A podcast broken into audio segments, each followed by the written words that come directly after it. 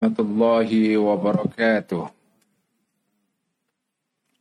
بسم الله الرحمن الرحيم. الحمد لله رب العالمين والصلاة والسلام على أشرف المرسلين سيدنا وحبيبنا ومولانا وقرة أعيننا محمد وعلى آله وأصحابه ومن تبعهم بإحسان إلى يوم الدين. رب اشرح لي صدري ويسر لي أمري واحلل عقدة من لساني يفقه قولي رب زدنا علما ورزقنا فهما آمين يا رب العالمين أما بعد Teman-teman semua, mari kita melanjutkan ngaji kitab Al-Iqtisad fil I'tiqad إلى روح نبينا وشفينا محمد صلى الله عليه وسلم وإلى رواح الأنبياء والمرسلين وإلى رواح الآل والأصحاب أجمعين وإلى رواح الأولياء والشهداء والصالحين والأئمة المجتهدين والمؤلفين والمصنفين خصوصا روح سلطان الأولياء الشيخ عبد القادر الجيلاني و سيد الطائفة الإمام الجنيد البغدادي وحجة الإسلام أبي حامد الغزالي والشيخ الأكبر محي ابن عربي والإمام أبي الحسن الشاذلي إلى أرواح أولياء الله تعالى في أرض نسندرة وسن أرواح ولسان وروح ولله جدنا محمد متمكن قدس الله أسرارهم ونور ضرائحهم ودم بركاتهم ونفعنا بعلومهم وأمدنا بمددهم. وإلى أرواح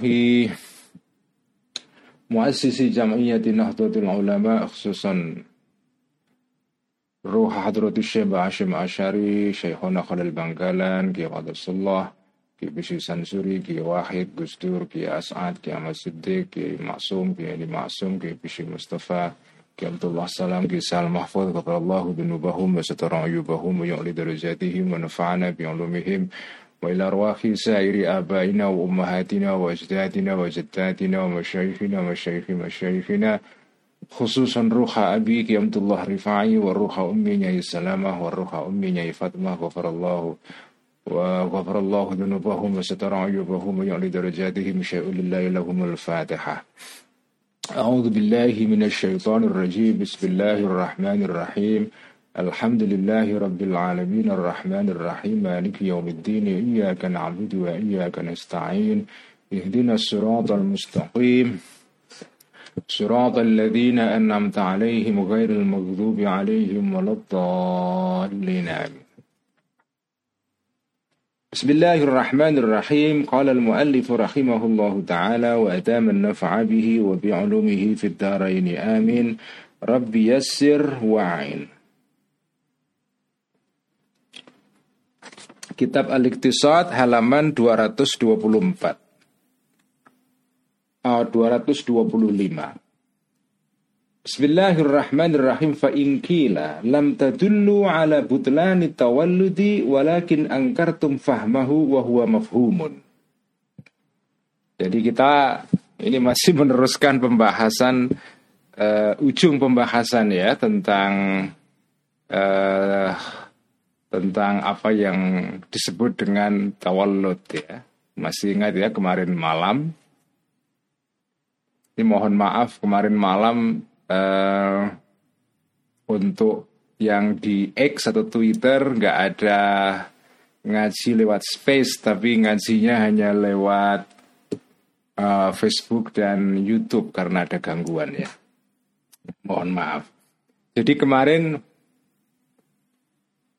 dan juga dalam minggu-minggu sebelumnya kita membahas mengenai fenomena ya yang disebut dengan at-tawallud.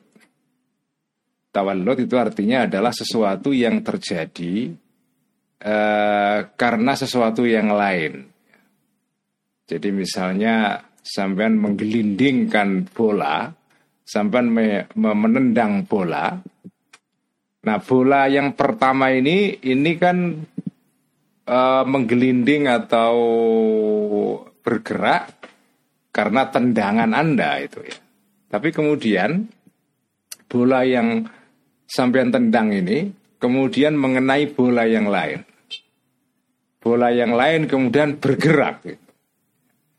Nah, gerak bola kedua ini ini namanya disebut dengan gerakan tawallud ya.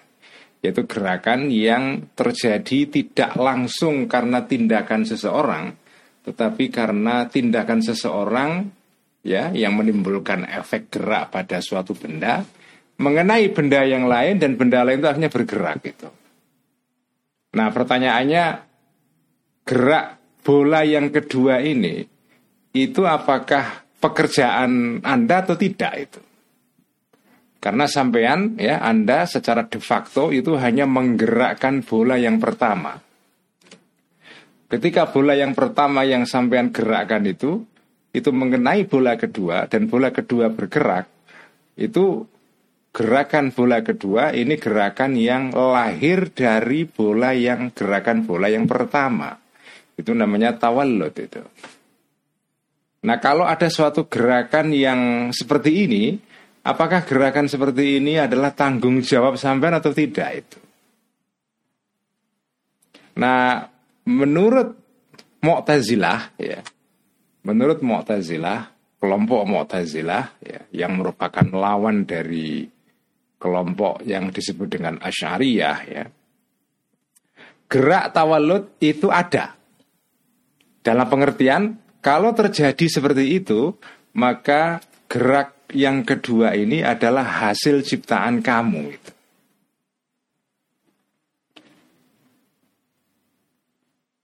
Jadi tawalud ini ada ya. Oh, sorry, bukan bukan gerak kedua ini uh, apa namanya uh, gerakan kedua ya. Itu bukan merupakan hasil dari pekerjaan kamu. Itu maksudnya tawalud itu di situ ya. Jadi kaum Mu'tazilah punya pendapat bahwa tawalud itu ada. Tawalud itu artinya bahwa gerak kedua ini itu terjadi ya dan itu bukan tanggung jawab dari orang yang melakukan gerak pertama itu. Karena orang yang pertama ini hanya bertanggung jawab atas gerakan yang pertama. Gerakan bola yang kedua ini ini gerakan tawalud gerakan yang lahir dari gerakan yang lain. Itu bukan gerakan kamu. Jadi kamu tidak bisa dimintai tanggung jawab atas gerak kedua ini.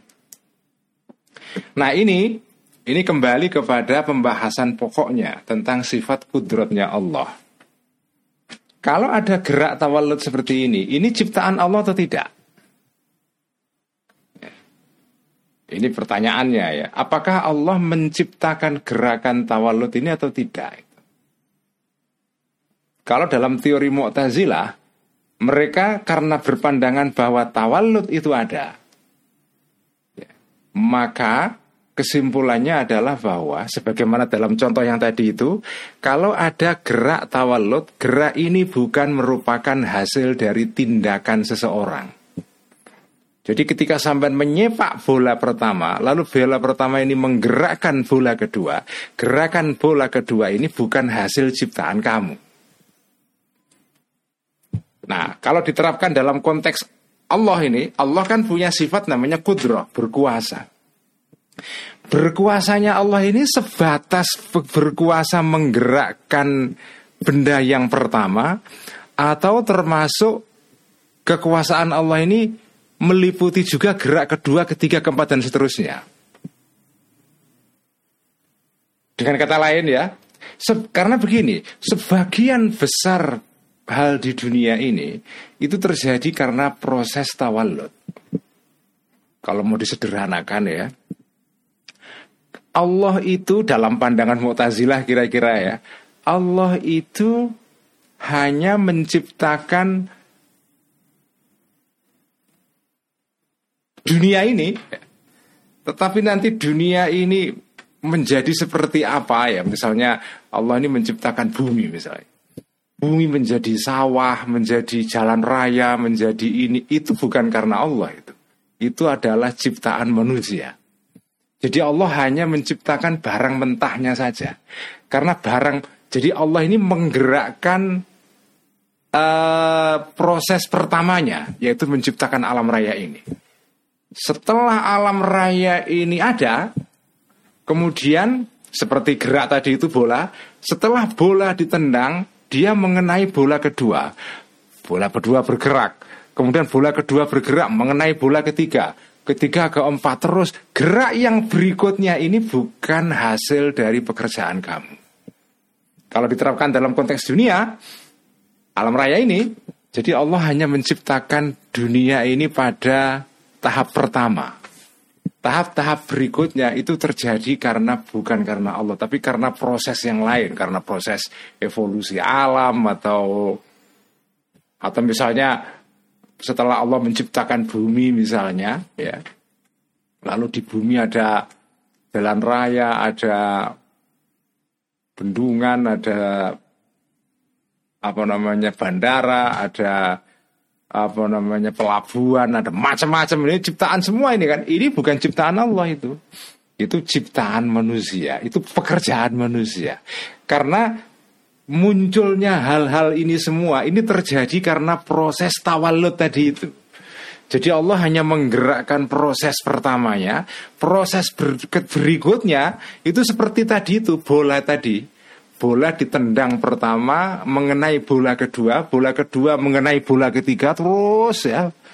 Nah, proses gerak yang kedua, ketiga, keempat dan seterusnya ini ini bukan merupakan hasil pekerjaan dari si penendang tadi itu. Itu kalau kita mengakui adanya tawalud. Ya.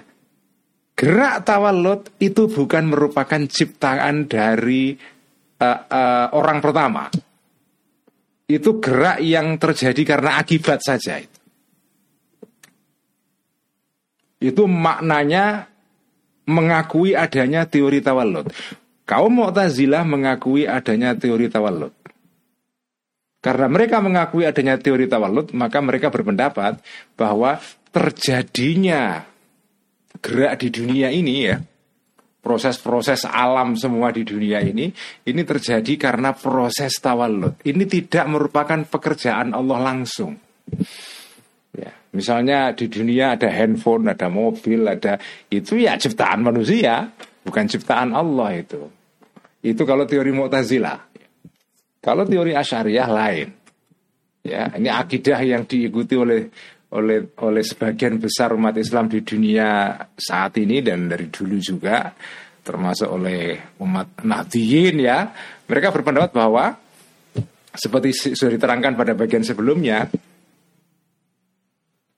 semua gerakan ini ya baik gerakan yang pertama maupun gerakan tawalud ini ini semua ciptaan Allah. Semua ciptaan Allah tidak ada sesuatu di dunia ini yang bukan merupakan ciptaan Allah. Karena kudrotnya Allah ini kudrot yang meliputi segala hal. Termasuk gerak-gerak yang kedua, ketiga, keempat, dan seterusnya itu. Itu semua terjadi karena Allah itu. Ya, itu terjadi karena Allah itu. Lalu orang Mu'tazilah yang berpendapat tadi itu adanya tawalud bertanya, ya mendebat uh, pandangan Asyariah ini.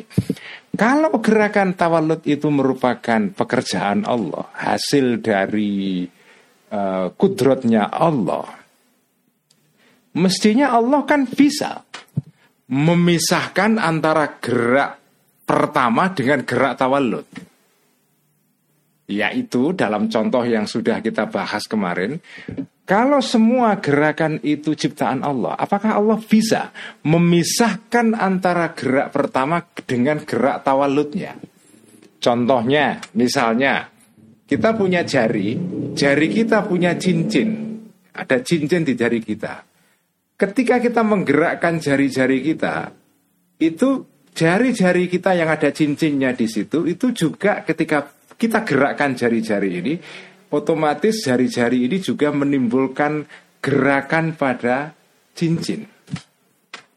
Gerak cincin itu gerak tawalud. Jadi ketika kita menggerakkan jari-jari kita, yang kita gerakkan jari-jari. Kita tidak ingin tujuan kita kan pertama-tama bukan menggerakkan apa namanya cincinnya yang ada di jari-jari itu. Yang kita gerakkan adalah jari-jarinya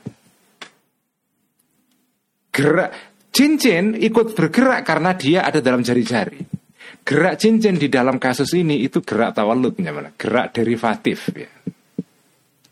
Gerak yang muncul karena adanya gerak yang lain. Nah dalam pandangan Ash'ariyah Baik geraknya tangan jari-jari maupun geraknya cincin Itu dua-duanya ciptaan Allah Kalau dalam pandangan apa namanya Mu'tazilah tidak Gerak tawalud ini bukan ciptaan Allah Karena Allah hanya menciptakan gerak pertama Gerak pertama ini apa? Ya ya Allah menciptakan manusia. Manusia diberikan kehendak dan diberikan kemampuan. Nah, berdasarkan kemampuan dan kehendaknya inilah uh, manusia menciptakan gerak. Jadi baik gerak tangan, gerak jari-jari maupun gerak-gerak cincin tadi itu dua-duanya ciptaan manusia. Ini kalau pandangan Mu'tazilah. Kalau pandangan Asyariah tidak semua gerak ini itu adalah ciptaan Allah. Manusia itu hanya diberikan uh, kemampuan yang disebut dengan kasab, yaitu usaha saja. Yang membuat usaha ini ada hasilnya itu Allah itu. Jadi manusia diberikan kemampuan untuk menggerakkan anggota badannya ini, kemampuan saja. Lalu berdasarkan kemampuan ini manusia berusaha menggerakkan tubuhnya ini. Gerak ini bisa secara aktual menimbulkan gerak tubuh ini itu semua Allah yang menciptakan. Manusia hanya berusaha saja. Seperti kata-kata mutiara yang sering kita dengar itu loh. Manusia berusaha, Allah yang menentukan. Nah, itu itu sebetulnya pandangan Asyariah itu ya. Manusia merencanakan, Allah yang menentukan.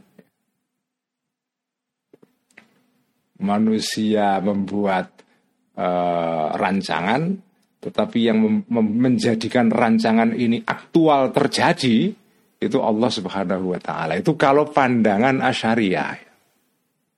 Jadi pandangan Asyariah ini sebetulnya ingin menjaga keseimbangan antara dua hal kemutlakan kekuasaan Allah dan kemampuan manusia untuk bisa berkontribusi di dalam menciptakan tindakannya sendiri. Kalau Mu'tazilah tidak. Mu'tazilah itu agak terlalu manusia heavy ya. Apa manusia heavy? Terlalu condong kepada manusia. Jadi agak mengabaikan dimensi Tuhannya ini. Kalau di kalau Asy'ariyah itu ingin menjaga keseimbangan antara dua hal ini. Allah itu penentu, tapi bukan berarti manusia itu juga nggak punya kontribusi. Ada kontribusi manusia di dalam menentukan sesuatu. Apa itu? Namanya kasab. Ya. Kasab itu apa? Usaha. Tetapi usaha ini membuahkan hasil secara de facto aktual itu adalah Allah yang ber, ber, yang berkuasa.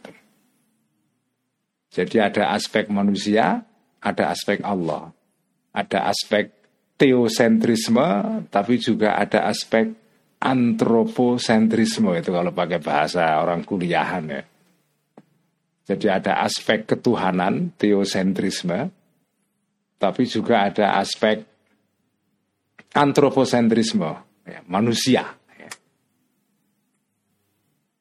Mungkin bisa kita sebut teori Asyariah ini teori teoantroposentrisme teo antroposentrisme. Jadi ada Tuhan, ada manusia. Teo antroposentrisme. Kalau Jabariyah ya yang deterministik itu teosentrisme murni. Mu'tazilah itu antroposentrisme murni. Asy'ariyah itu gabungan dua-duanya. Teo, antropo, sentrisme. Di tengah-tengah. Makanya kitab ini yang kita ngaji malam ini itu judulnya adalah apa? Al-Iqtisad fil i'tiqad. Jalan tengah di dalam akidah. Moderasi beragama. Ini ini sebetulnya kalau dalam terjemahan Kemenak ya, kitab ini itu judulnya adalah moderasi beragama. Al-Iqtisad fil i'tiqad, jalan tengah di dalam akidah. yaitu jalan tengah antara Mu'tazilah yang antroposentris dan Jabariyah yang teosentris ya. Nah, Asy'ariyah mencoba untuk menggabungkan dua dimensi ini. Makanya kalau mau pakai istilah bisa disebut ya tadi itu teo antroposentrisme. Nah, kembali kepada teori tawalud ya. Gerak tawalud ini oleh Al-Ghazali dianggap tidak ada. Kata Al-Ghazali, tawalud itu artinya kan sesuatu lahir dari sesuatu yang lain. Seperti anak lahir dari rahimnya ibu. Itu namanya tawalud. Itu tawalud yang bisa disaksikan dengan mata. Anak lahir dari rahim. Biji lahir apa misalnya tumbuh-tumbuhan lahir dari biji. Nah, itu namanya lahir itu. Itu tawalud namanya. Pengertian tawalud yang sederhana itu seperti itu, itu kata Al-Ghazali. Nah, kalau gerak melahirkan gerak yang lain itu tidak ada itu. Kata Al-Ghazali begitu, tawalud tidak ada di situ. Nggak ada. Yang ada itu ya ya dua gerak bersamaan. Ya, tangan digerakkan, cincin ikut bergerak dengan geraknya tangan itu.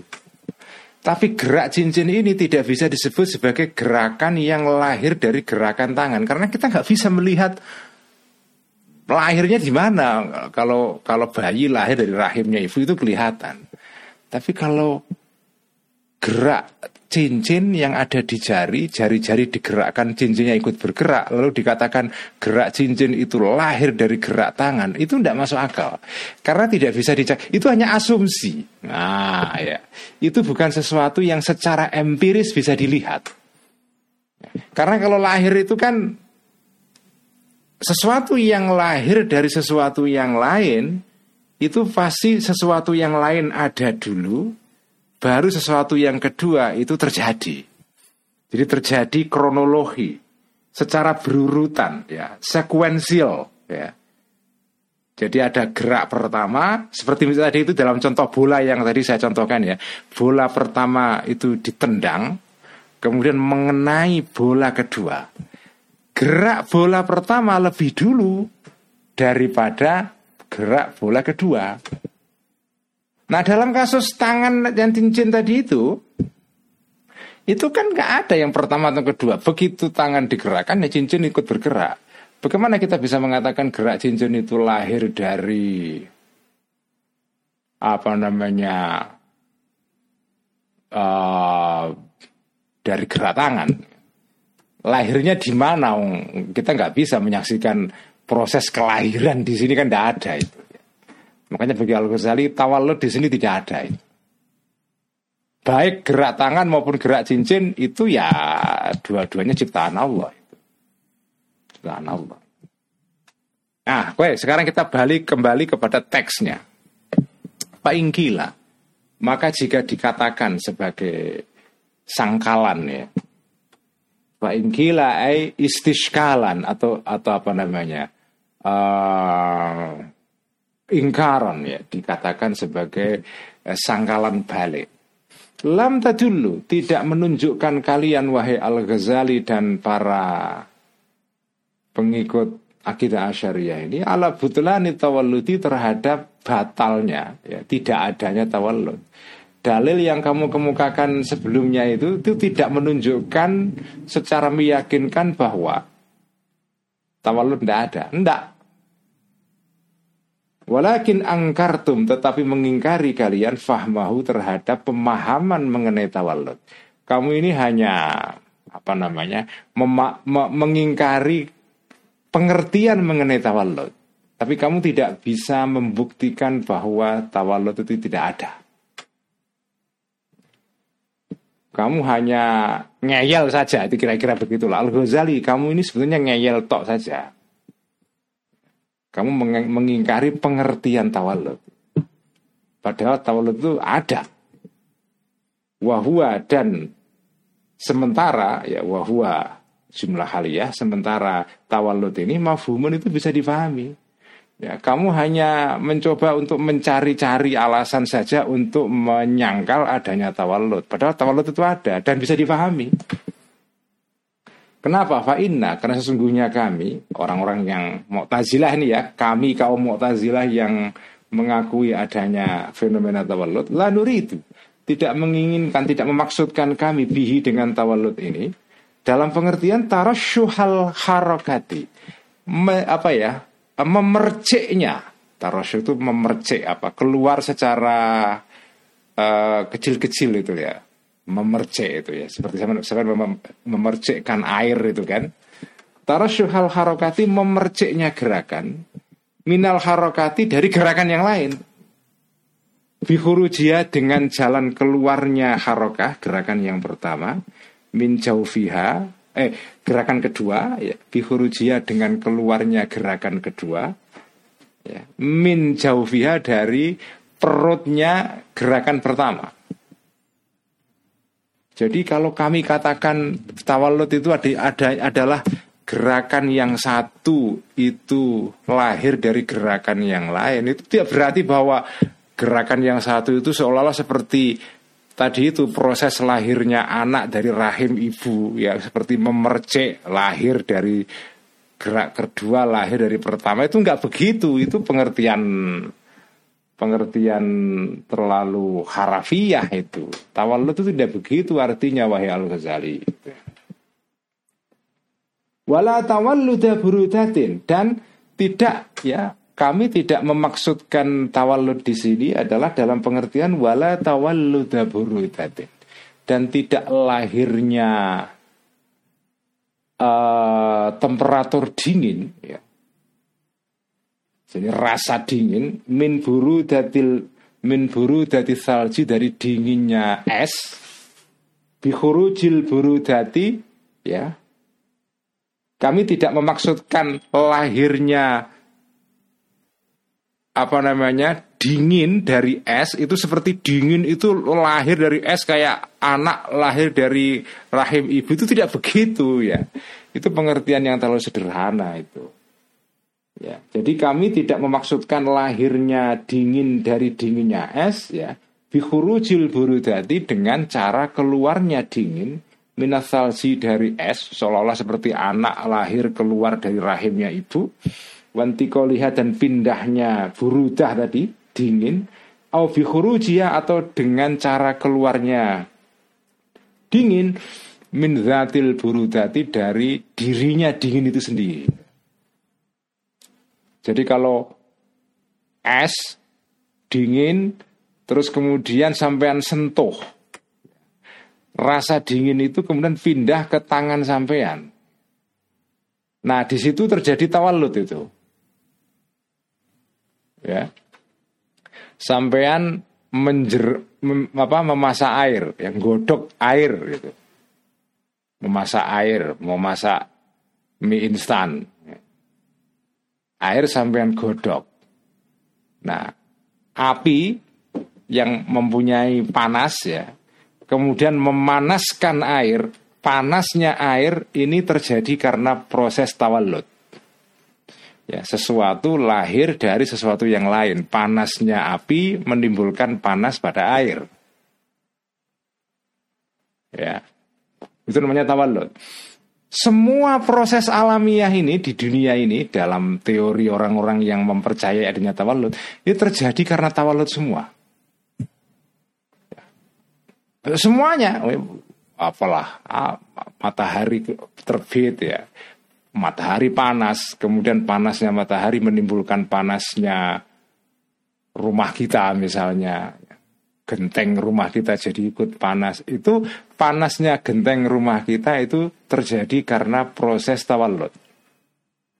Proses lahir dari sesuatu yang lain. Nah, tapi tawalud di sini kata orang yang mempercayai teori ini disebut lahir itu ya tidak seperti kayak bayi lahir dari rahimnya ibu ya ndak begitu ya itu kan pengertian yang terlalu harafiah wahai Al Ghazali ya anda ini ketika menyangkal teori tawalud ini wahai Al Ghazali itu memaknai tawalud terlalu harafiah ya Nah, apa maksudnya tawallud di sini? Balna'ni. Sebaliknya memaksudkan kami wahai orang-orang yang ini percaya kepada teori tawallud bihi dengan tawallud ini maksud kami adalah wujuda maujudin. Adanya sesuatu yang ada akibat maujudin setelah sesuatu yang ada yang lain. Jadi tawallud di sini artinya itu bukan lahir kayak kayak telur lahir dari ayam gitu, nggak begitu. Tawallud di sini kami maksudkan sesuatu terjadi setelah sesuatu yang lain. Sesuatu terjadi secara sekuensial. Ya, sekuensial artinya ya dari A timbul B, B menimbulkan C dan seterusnya.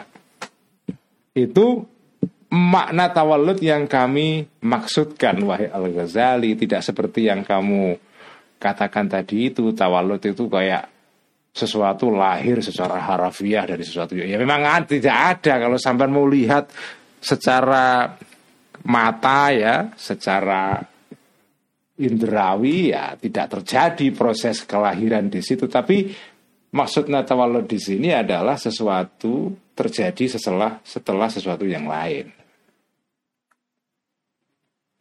Wa kaunahu dan adanya maujud yang kedua, maujudan itu terjadi atau hadisan terjadi, terciptakan secara baru bihi karena maujud yang awal.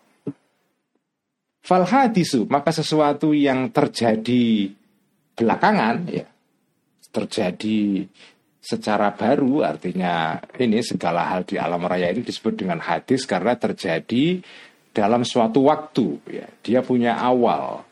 Beda dengan sesuatu yang ada sejak abadi disebut dengan kodim ya. Allah itu kodim karena Allah tidak punya permulaan tetapi segala hal selain Allah itu hadis baru kalau bahasa pesantrennya itu anyar teko. Tekonya baru. Artinya punya permulaan waktu itu. Tercipta di dalam waktu ya. Itu namanya hadis. Nah, sesuatu yang hadis, Nusami menyebut kami hi kepada hadis mutawallidan sebagai sesuatu yang tawallud, yang yang lahir karena terjadinya setelah sesuatu yang lain.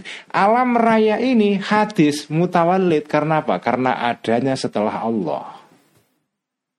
Itu disebut dengan tawallud itu ya segala sesuatu yang ada karena sesuatu yang lain itu disebut adanya sesuatu yang kedua, ketiga, keempat ini itu disebut sebagai ada secara tawalud. Itu maksud kami dengan tawalud itu itu.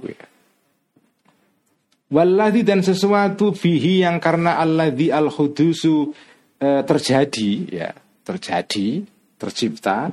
Nusami menyebut kami hi kepada alladzi ini muwallidan ya sebagai sesuatu yang melahirkan sesuatu yang menyebabkan sesuatu yang lain ada itu disebut dengan muwallid ya sesuatu yang melahirkan sesuatu yang lain Wahadin nisbatu dan hubungan ini hubungan antara sesuatu yang pertama yang melahirkan sesuatu yang kedua hubungan ini mafhumat itu bisa dipahami ya. Masa sesederhana ini kamu nggak paham Al Ghazali ya? Ini ini masih anu ya. Kita bicara mengenai sangkalan baliknya lawan debatnya Al Ghazali fama maka apakah? Allah di sesuatu ya ya dulu fama maka apa maka argumen apakah Allah dia dulu yang menunjukkan argumen tadi itu ala butlaniha terhadap batalnya terhadap apa namanya batalnya atau tersangkalnya ya. nisbah hubungan tadi ini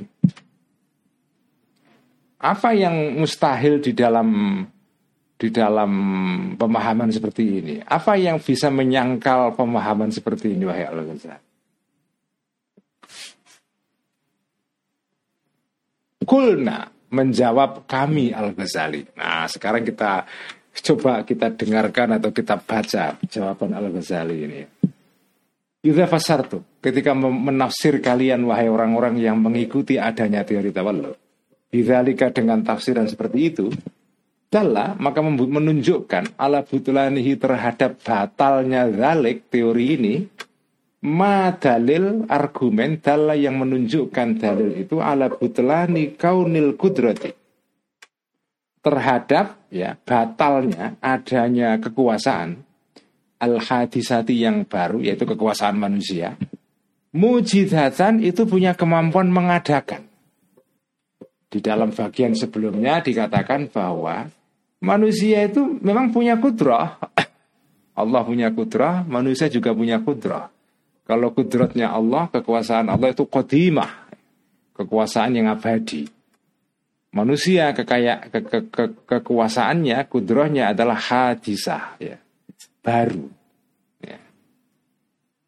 Nah, kudrah hadisah ini, kekuasaan manusia yang baru ini, ya, itu memang ada. Manusia punya kemampuan.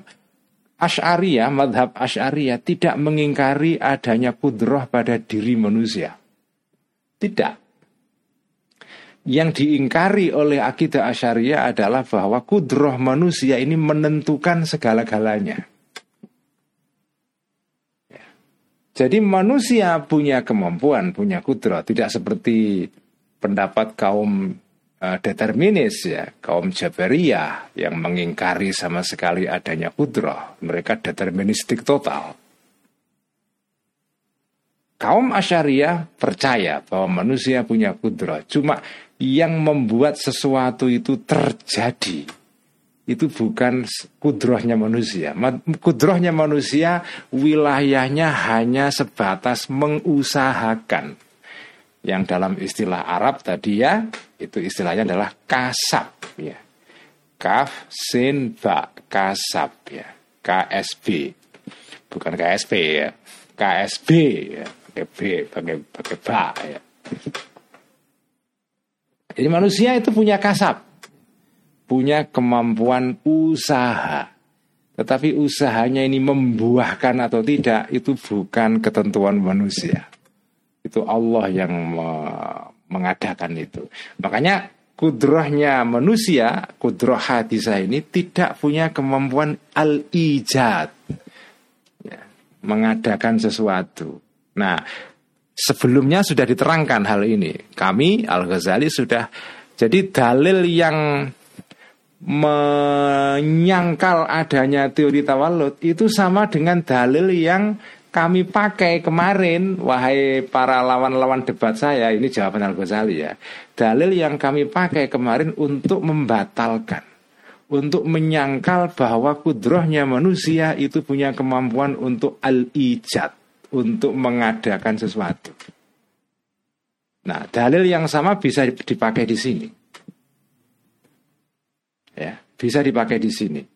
Dalam dalam kasus tawalud ini. Jadi uh, tawalud ya itu tidak ada sebagaimana kudrohnya manusia yang hadisah itu tidak bisa, tidak ada, tidak mempunyai kemampuan untuk al-ijad mengadakan sesuatu. Jadi dalil yang sama bisa dipakai untuk eh, mematahkan adanya teori tawalud. Fa'inna karena sesungguhnya dengan kata lain begini. Tadi kan dikatakan kan sesuatu yang terjadi karena tawallud itu terjadi bukan karena kekuasaannya Allah. Allah tidak punya kekuasaan di situ. Loh kalau sampean berpendapat seperti itu, itu berarti sampean berpendapat bahwa ada sesuatu di dunia ini yang terjadi bukan karena kekuasaan Allah itu. Sampai membatasi kekuasaan Allah. Kalau sampean mengakui adanya teori tawallud. Tawallud itu tadi itu ya gerak kedua ketiga itu terjadi karena akibat dari gerak pertama. Gerak pertama ini ciptaan manusia ciptaan Allah taruhlah begitu ya tapi gerak yang kedua ketiga ini bukan ciptaan si penggerak tadi itu ya itu terjadi sebagai akibat saja. Akibat saja itu namanya tawallud ya. Nah kalau sampean mengikuti adanya teori tawallud seperti orang-orang Mu'tazilah, maka sampean berpendapat bahwa kalau ada gerak tawallud di dunia ini itu bukan karena Allah itu. Itu karena manusia, bukan karena Allah. Nah kalau sampean berpendapat seperti itu, berarti sampean mengakui adanya keterbatasan kudrotnya Allah. Nah dalil untuk mematahkan pendapat seperti ini bisa ya memakai dalil serupa yang dipakai oleh Al Ghazali untuk mematahkan pendapat kaum Mu'tazilah sebelumnya yaitu bahwa manusia punya kekuasaan dan kekuasaannya bisa melakukan ijat. Nah, dalam bagian sebelumnya pandangan seperti ini sudah dipatahkan oleh oleh Al Ghazali oleh para pengikut akidah Asyariah. Nah, dalil serupa bisa juga dipakai untuk mematahkan adanya tawal. Kenapa? Bagaimana penjelasannya? Fa'inna. Karena sesungguhnya kita ini. Idza ahalna. Ketika menganggap mustahil kita. Annakula untuk mengatakan kita bahwa hasola maqdurun bi kudratin hadisatin. Hasola terjadi makdurun sesuatu yang menjadi objek kekuasaan, ya, sesuatu yang dikuasai, ya Sampean punya kekuasaan, lalu kekuasaan sampean bisa dipakai untuk menimbulkan sesuatu. Misalnya sampean bisa punya kemampuan jalan, terus sampean berjalan beneran. Nah, berjalan itu namanya makdur. Kemampuan berjalan namanya kudro. Nah, Hasola terjadi makdurun sesuatu yang dikuasai bikudrotin hadisatin dengan kekuasaan yang baru. Kalau kita menganggap bahwa statement seperti ini bahwa kudrotnya manusia itu bisa mengadakan sesuatu, ya kita bisa menyangkal kebenaran statement seperti ini. Karena kudrotnya manusia dalam pandangan asyariah tidak bisa mengadakan. Kemampuan kudroh manusia sebatas hanya mengusahakan, mengadakan tidak bisa. Nah kalau statement bahwa kudrot manusia bisa mengadakan itu bisa dianggap mustahil, bisa disangkal. Maka fakaifa, maka bagaimana lanuhilu tidak menganggap mustahil kita. Al-husula terjadinya sesuatu Bima karena sesuatu Laisa yang tidak ada sesuatu ini Bikudrotin karena disebut dengan kudro ya. Kalau kita Seperti dalam penjelasan sebelumnya Bisa mematahkan argumennya orang-orang Mu'tazilah ya, bahwa manusia punya kekuasaan untuk mengadakan itu bisa di, bisa dipatahkan. Bagaimana bagaimana tidak apa namanya? Bagaimana mustahil untuk menggunakan dalil serupa untuk mematahkan yang ini tawalud ini. Karena tawalud itu kan sejatinya adalah sesuatu yang terjadi. Bukan karena adanya kudroh. Jadi misalnya sesuatu gerak kedua ketiga tadi itu terjadi sebagai akibat sampingan. Sesuatu terjadi bukan karena adanya kudroh. Lu sesuatu terjadi karena kudroh saja, yaitu kudroh hadisah tadi itu kita kita kita sangkal kemungkinannya kok. Apalagi yang ini ini ya jelas jelas tidak mungkin terjadi. Manusia yang punya kudroh saja itu tidak bisa mengadakan sesuatu. Apalagi proses tawalud yang bukan kudroh bagaimana mungkin bisa mengadakan sesuatu wong manusia yang punya kudroh saja nggak bisa mengadakan apalagi proses tawalud yang tawalud itu hanya akibat sampingan, bukan pekerjaan yang disengaja. Kok bisa mengadakan sesuatu yang nggak mungkin? Kesimpulannya, baik baik pekerjaan asalnya maupun pekerjaan sampingnya, dua-duanya adalah ciptaan Allah. Itu kesimpulannya. Wastihalatu dan kemustahilan dari tawalud ini Raji'atun itu kembali ila umumi ta'allukil kudrati kepada umumnya hubungan kudrotnya Allah. Kudrotnya Allah itu berhubungan dengan segala hal, termasuk dengan gerak-gerak yang tawalud itu. tidak ada sesuatu di dunia ini yang tidak merupakan objek dari kekuasaan Allah. Termasuk Allah itu berkuasa menciptakan hal-hal yang terjadi karena proses tawalud tadi itu. Dengan kata lain, memang akidah asyariah ini uh, meyakini kemutlakan kudrotnya Tuhan tanpa mengingkari adanya kudrotnya manusia. Itu intinya, makanya disebut dengan akidah moderat tengah-tengah itu ya di situ itu ya. Al-iqtisad ya. Al-i'tiqadul muqtasid ya. I'tiqad yang tengah-tengah. Wa anna khurujahu dan sesungguhnya keluarnya tawallud anil kudrati dari menjadi objek kekuasaannya Allah. Itu mubtilun berarti membatalkan umum ta'alluqiha. Umumnya ta'alluqnya kudratnya Allah kalau sampean mengatakan kejadian sesuatu yang terjadi karena tawallud itu tidak karena kudratnya Allah berarti sampean membatasi kudratnya Allah itu membatasi keumuman dari kudratnya Allah wahwa dan ini huruf ini muhalun muhal nggak mungkin nggak mungkin terjadi Gak masuk akal. Tumma huwa. Kemudian ini ya keluarnya eh, tawallud dari kudratnya Allah ini mujibun menyebabkan lil aji kepada ketidakmampuannya Allah menciptakan gerak tawallud ini. Berarti sampean mengakui Allah itu tidak maha kuasa. Watamanui dan terjadinya proses eh, apa namanya saling kontradiksi. Jadi seolah-olah kalau kalau Allah itu berkuasa, kekuasaannya bertentangan dengan kekuasaan yang lain. Jadi Allah punya kuasa tapi terbatas. Lalu ada proses lain yang di luar kekuasaan Allah yang terjadi secara terpisah. Dan dua kudrat ini ber, ber, ber, apa namanya, ber, uh, bersaing, berkompetisi. Dan kudratnya Allah kalah. Itu namanya tamano ya. Kama sebagaimana keterangan sabako yang sudah terdahulu keterangannya. Saya teruskan sampai akhir pembahasan ini supaya nanti minggu depan kita bisa masuk ke pembahasan baru yaitu mengenai sifat kedua yaitu sifatnya Allah yang disebut dengan al-ilm ya Allah Maha Tahu. Ini kita tadi ya berminggu-minggu itu membahas sifat Allah yang pertama yaitu sifat Allah yang disebut dengan kudrah ya, kuasa atau maha kuasa.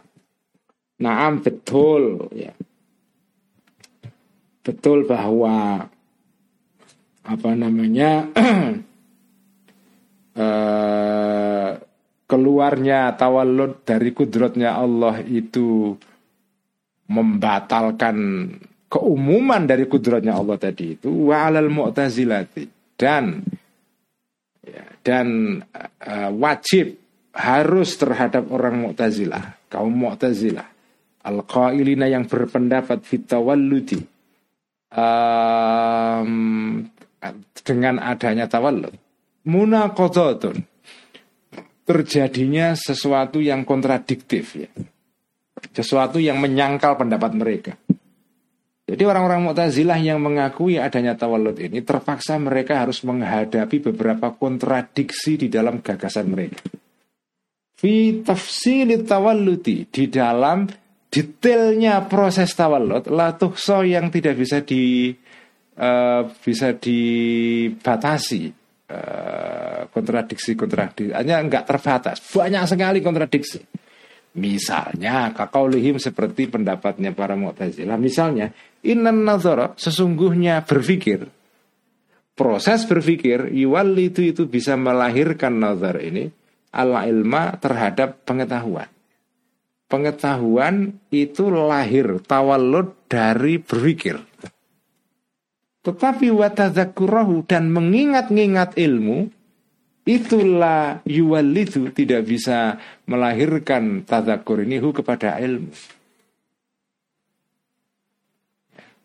Orang-orang Mu'tazilah mengatakan yang bisa mentawalud melahirkan ilmu itu berpikir. Tapi kalau menghafal itu tidak bisa melahirkan ilmu. Loh, apa bedanya? Ya, ya memang derajat ilmu antara ilmu yang lahir karena berpikir itu beda dengan lahirnya ilmu karena sekedar menghafal.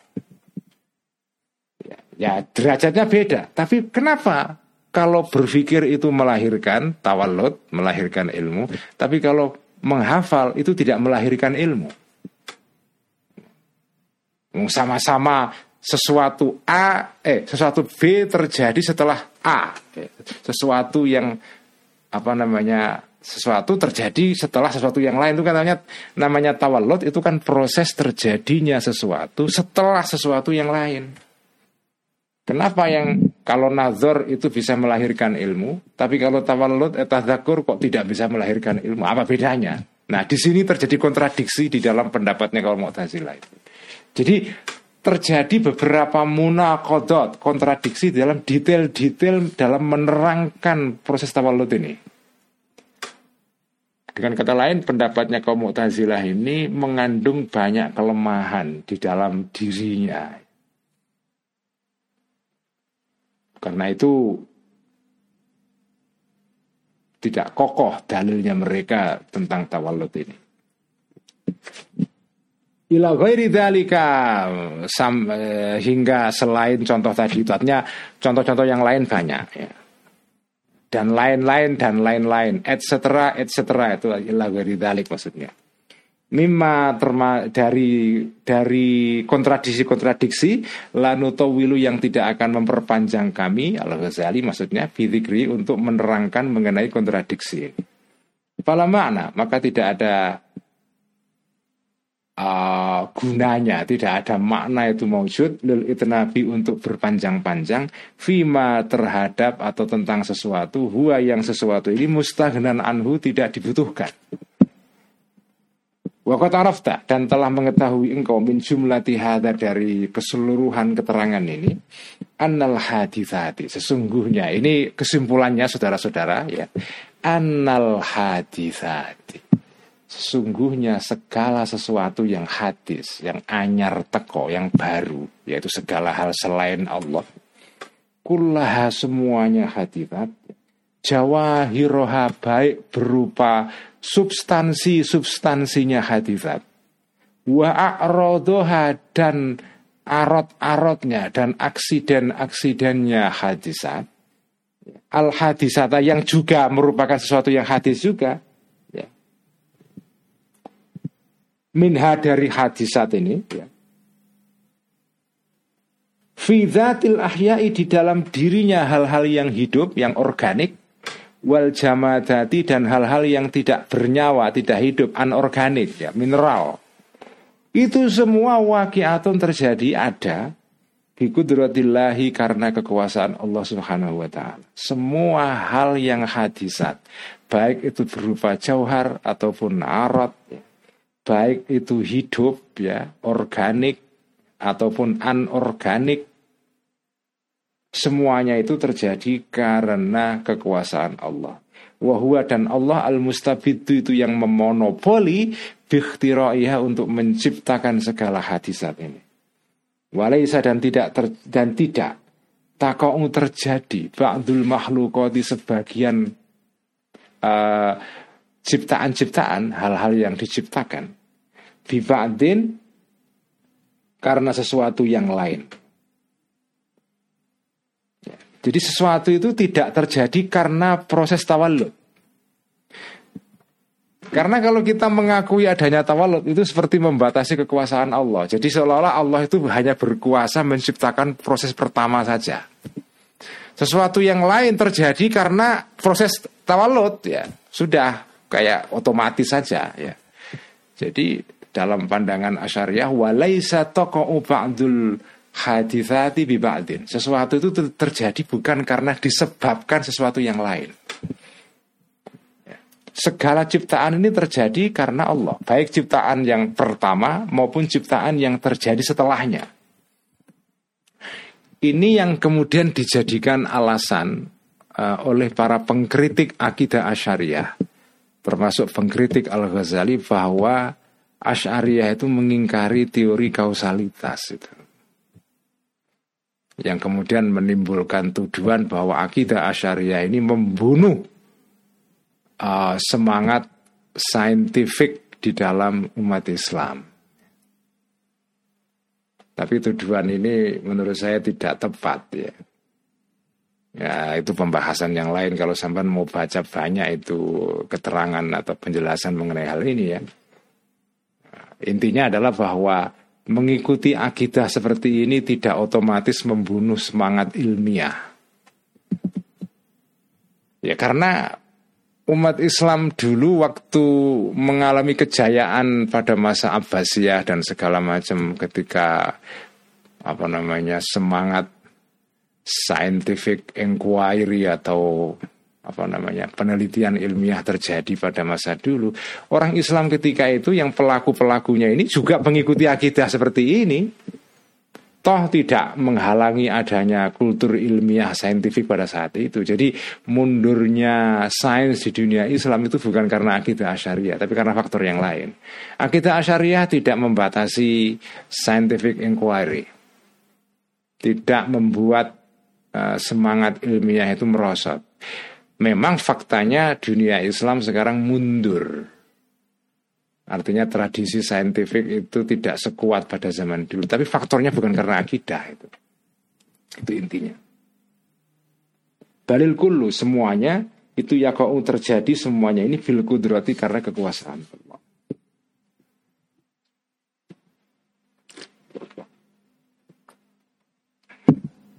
Wadhalika dan inilah yang tersebut ini ma sesuatu aradna yang menginginkan aku Al-Ghazali an untuk menjelaskan aku yaitu berupa min itsati sifatil kudrati berupa menetapkan sifat kudrah kekuasaan lillahi taala bagi Allah taala kekuasaan semua bagi Allah. Wa umumi hukmiha dan umumnya hukumnya kudratnya Allah wama dan sesuatu itasola yang berhubungan sesuatu ini biha dengan sifat kudrah ini minal furu'i berupa cabang-cabang walawazimi dan konsekuensi-konsekuensi.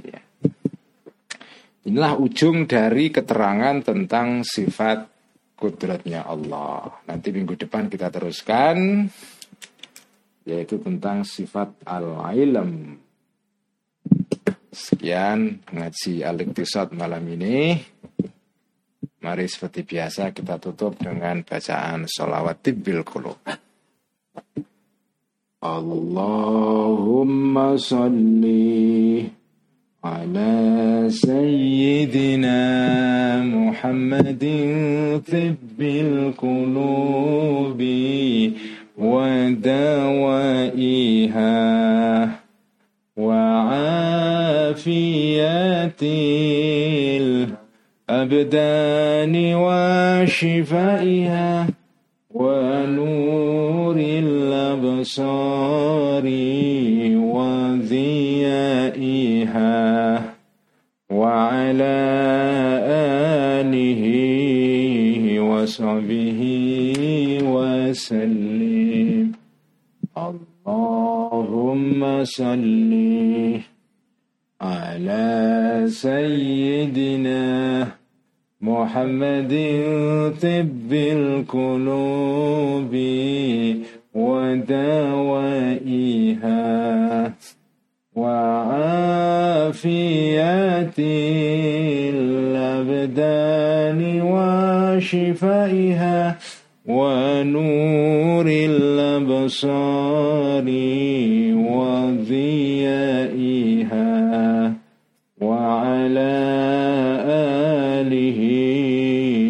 وصحبه وسلم اللهم صلِّ على سيدنا محمد طب القلوب ودوائها وعافية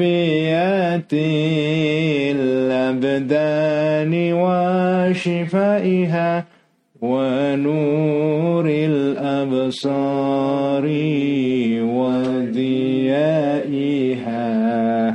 وعلى آله وصحبه وسلم. Sampai ketemu malam Jumat. Ngaji Ihya. Ya, terima kasih teman-teman yang sudah ikut ngaji malam ini. Sekian, Assalamualaikum warahmatullahi wabarakatuh.